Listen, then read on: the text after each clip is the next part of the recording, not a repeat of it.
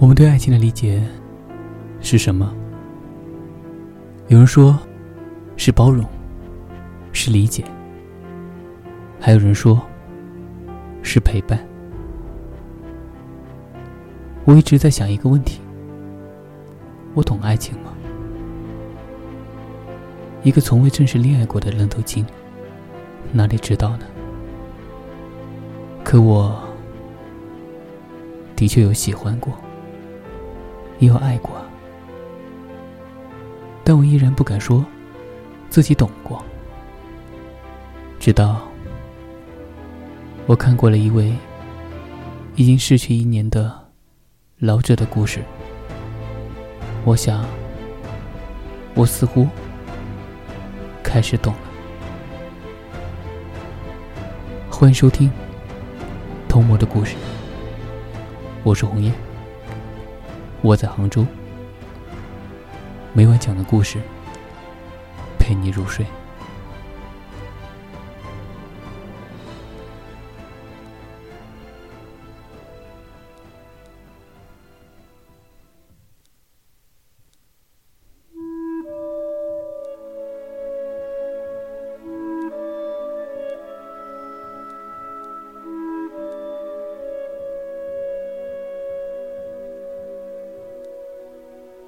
今天，手机里跳出杨绛先生去世一周年的新闻，不禁感叹：一年时间竟过得如此之快。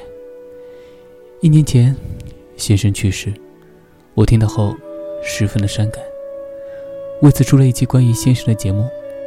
因为当时时间仓促，再加上自己略微生涩的声音，觉得有些草草了事。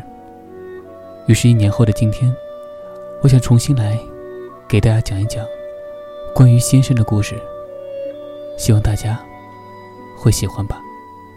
进入今晚的故事吧。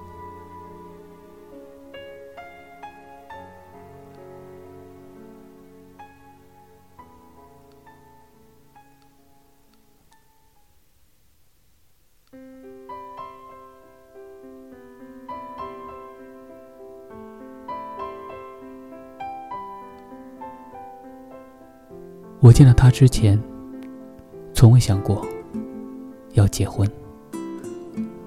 杨绛，我与钟书，我第一次和钟书见面，是在一九三二年的三月。他身着青布大褂，戴一副老式眼镜，眉宇间蔚然而深秀。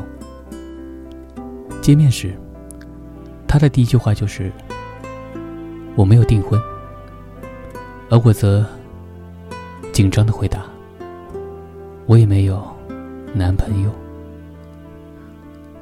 于是，便开始红颜往来，越写越近，一天一封，以至于他放假就回家了。我难受了好多时，冷静下来，觉得不好。这是 fall in love 了。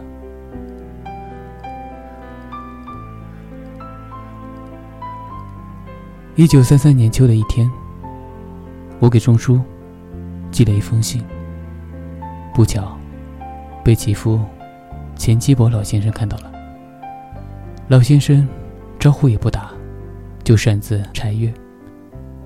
后来钟书跟我说，老先生看到信后。对我大加赞赏，因为我的信中对老钱说：“现在吾两人快乐无用，需两家父亲兄弟皆大欢喜，吾两人之快乐乃彻始终，不受障碍。”老先生边看边赞，真是聪明人语。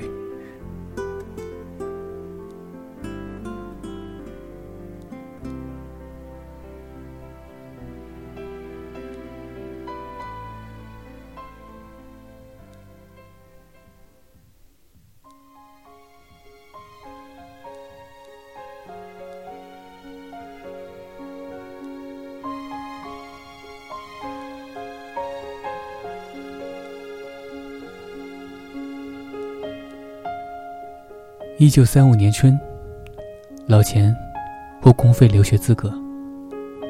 那时我还没有毕业，但是考虑到老钱从小生活忧郁，被教养惯了，除了读书之外，其他生活琐事一概不关心，尤其是不善于生活自理，处处都有人照顾。我就下定决心，跟他完婚后，一起去英国。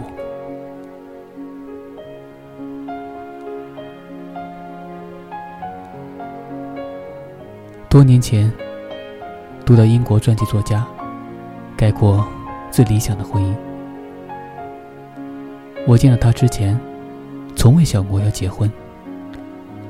我娶了她几十年，从未后悔娶她。也未想过要娶别的女人。我把她念给宗书听，他当即回说：“我和他一样。”我说：“我也一样。”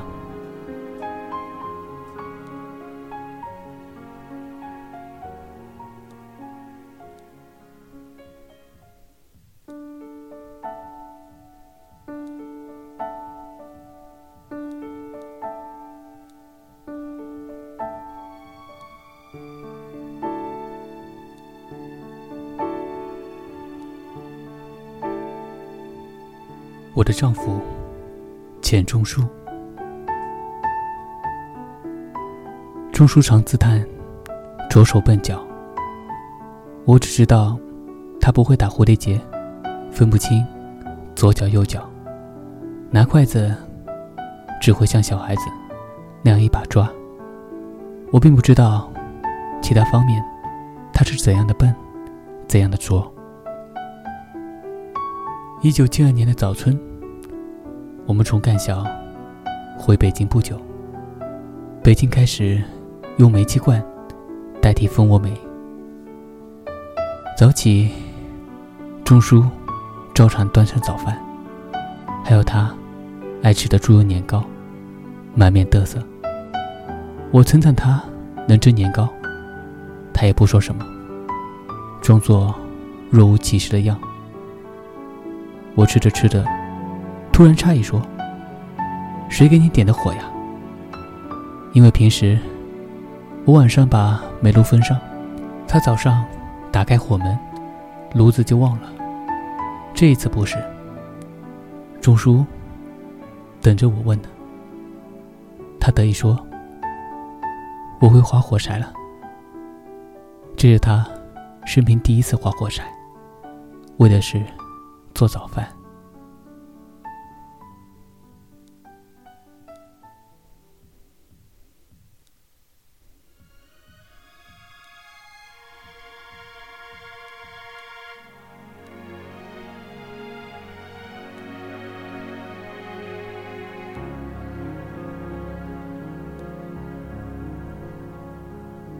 有位外国的学者读了钟书的《围城》后，赞叹不已，打电话说要见他。钟书在电话里说：“假如你吃了一个鸡蛋，觉得很好，何必一定要去找这个下鸡蛋的鸡呢？”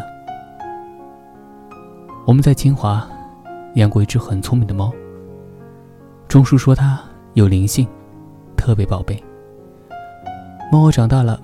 半夜和别的猫儿打架，钟叔特别馋干一只，倚在门口。不管多冷的天，听见猫儿叫闹，就急忙从热被窝里出来，拿了竹竿，赶出去帮自己的猫打架。和我们家那猫儿争锋打架的情敌之一，是静宁林桂英的宝贝猫。他称它为一家人的爱的焦点。我常怕钟叔为猫而伤了两家和气。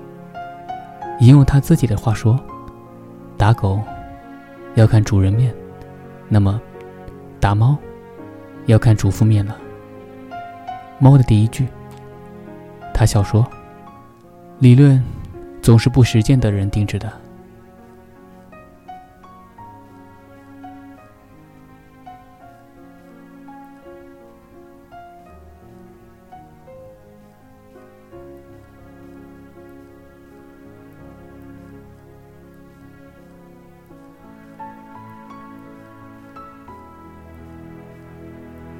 在牛津，我怀上孩子了。钟叔，谆谆嘱咐我，我不要儿子，我要女儿，只要一个，像你的。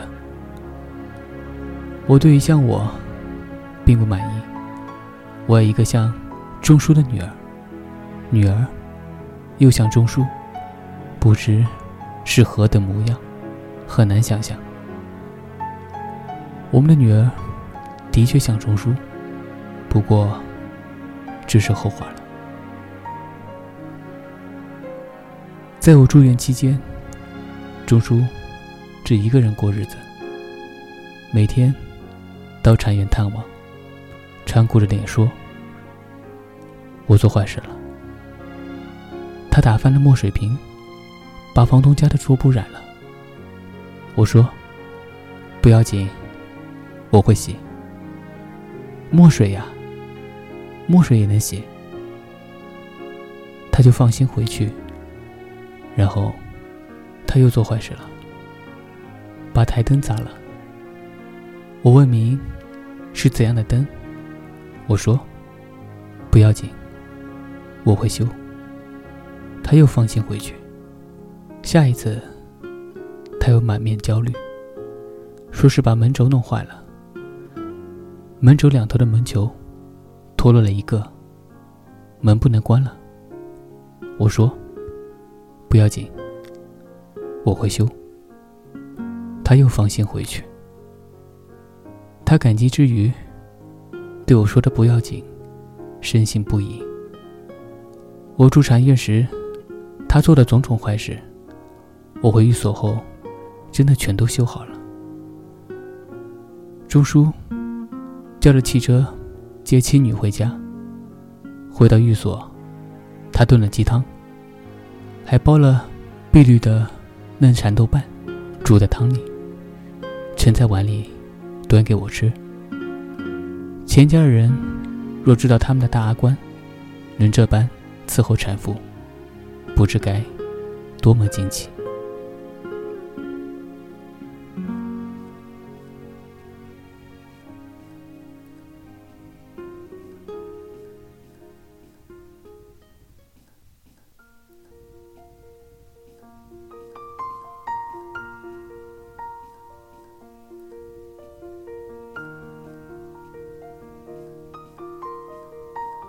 我们三，钟叔曾逗阿姨玩，说围城里有个丑孩子，就是他。阿元信以为真，却也并不计较。他写了一个开头的《百合心里》，有个女孩子穿一件紫红色毛衣，钟叔。告诉阿元，那是个最讨厌的孩子，也就是他。阿元大伤心事，怕爸爸冤枉他，每天找他的稿子偷看。钟叔就把稿子每天换个地方藏起来，一个藏，一个找，成了捉迷藏式的游戏。后来。连我都不知道，稿子藏到哪里去了。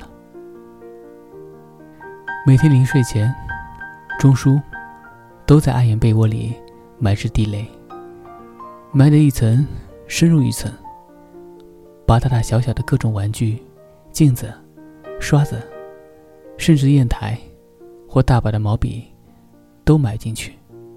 等女儿尖叫，他就得意大乐。女儿临睡。必定小心搜查一遍，把被子里的东西一一取出。钟叔恨不得把扫帚、簸箕都塞入女儿被窝，博取一遭意外的胜利。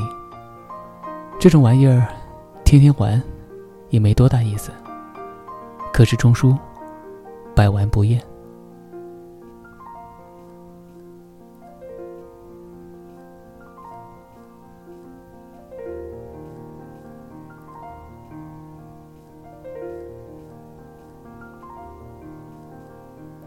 钟叔曾经很认真的跟我说：“假如我们再生一个孩子，说不定比阿元好，我们就要喜欢那个孩子了。那我们怎么对得起阿元呢？提倡一对父母生一个孩子的理论，还从未讲到父母为了用情专一而只生一个。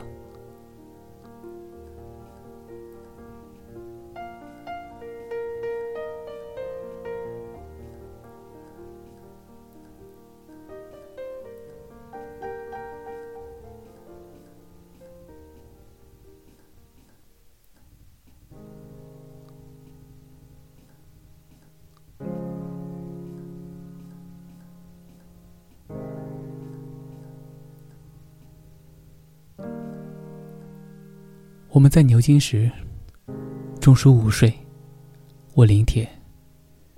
可是一个人写写字，困就上来了，便睡着了。他醒来，见我睡着了，就薄沾浓墨，想给我画个花脸。可是他刚蜡笔，我就醒了。他没想到我的脸皮比宣纸还吃墨。洗净墨痕，脸皮像纸一样，快洗破了。以后，他不再恶作剧了，只给我画一幅肖像，上面再添上镜子和胡子，聊以过瘾。回国后，他暑假回上海。大热天，女儿熟睡。女儿当时还是娃娃呢，他在她肚子上。画了一个大脸，挨他母亲一顿训斥。他不再敢画了。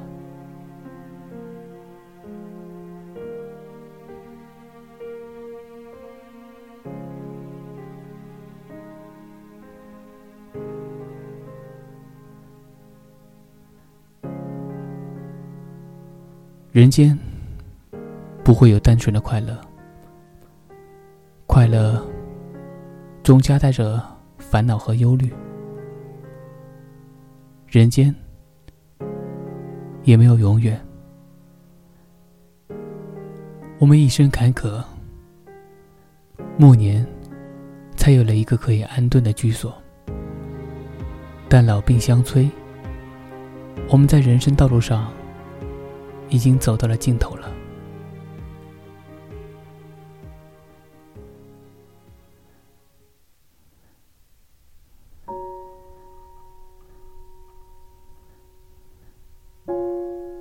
一九九七年，阿元去世。一九九八年年末，钟书去世。我三人就此失散了，就这么轻易失散了。世间好物不坚牢，彩云易碎琉璃脆。现在。只剩下了我一人。我清醒的看到，以前当做我们家的寓所，只是旅途上的客栈而已。家在哪里？我不知道。我还在寻觅归途。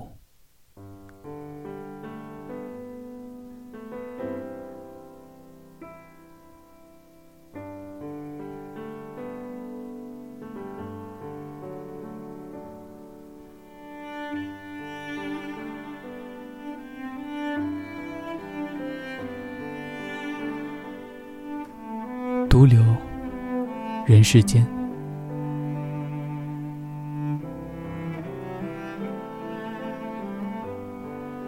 我是在父亲的引导下开始迷恋读书的，无论是中英文的，都拿来啃。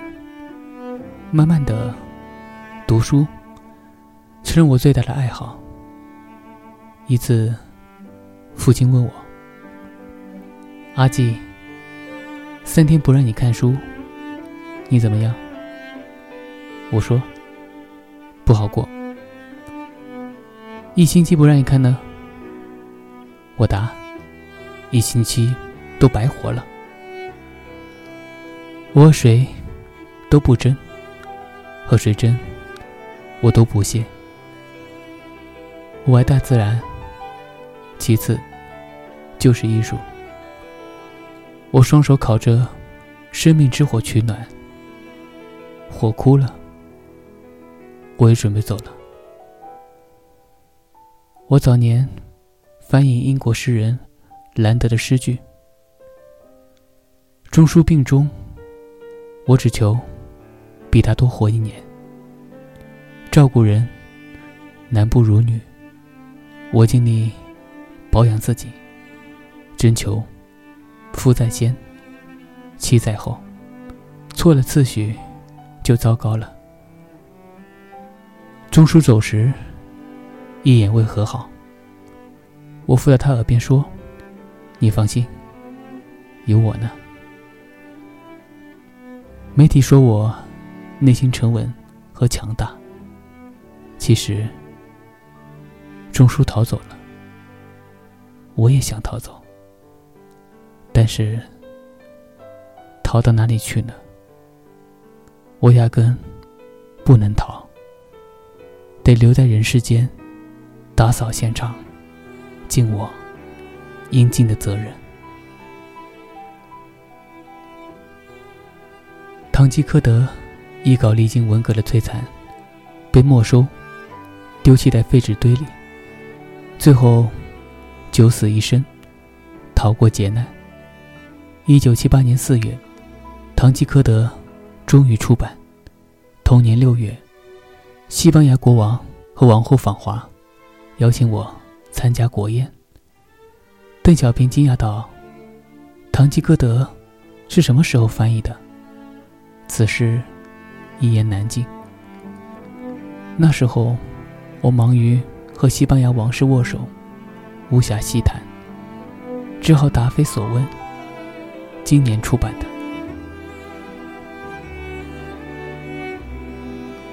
一百岁感言》，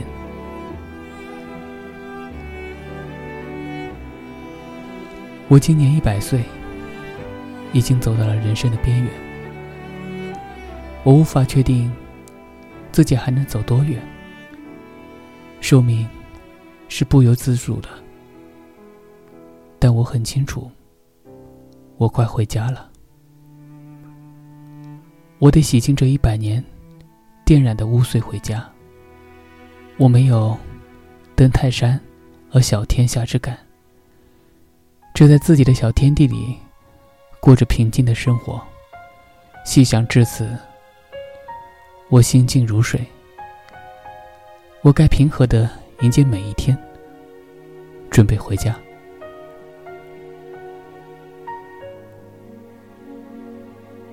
在这物欲横流的人世间，人生一世，实在是够苦的。你存心做一个与世无争的老实人吧，人家就利用你，欺负你；你稍有才德品貌，人家就嫉妒你，排挤你；你大度退让，人家就侵犯你。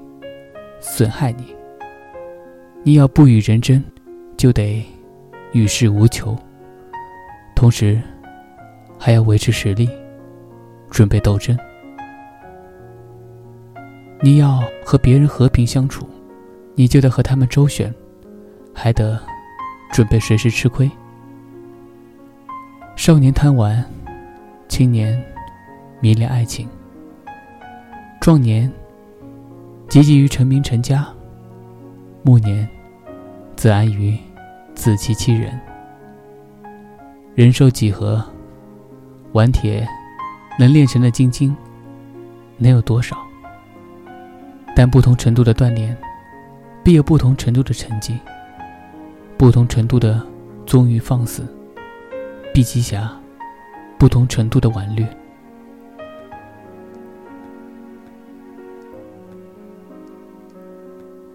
丧丧不会让所有幸福都集中在某个人身上。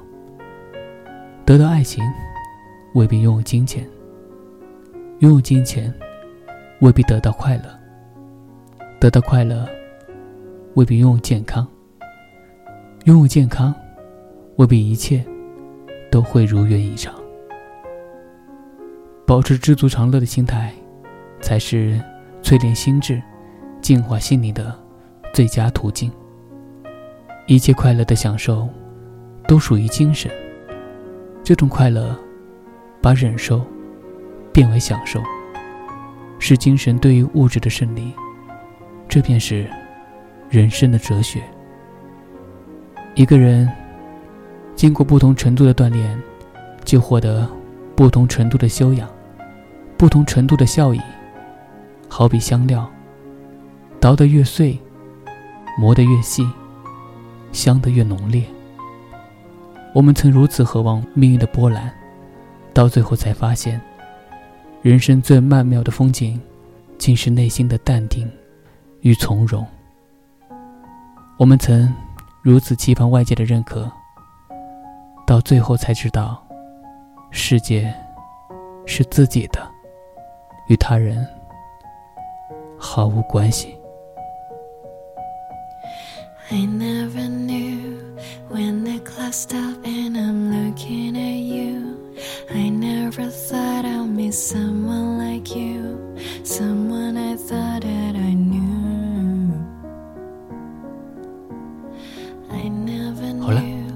今天故事就到这里，在节目最后送给你一首歌《Wonderful You》，我们下期再见。So why, why, why, why should we?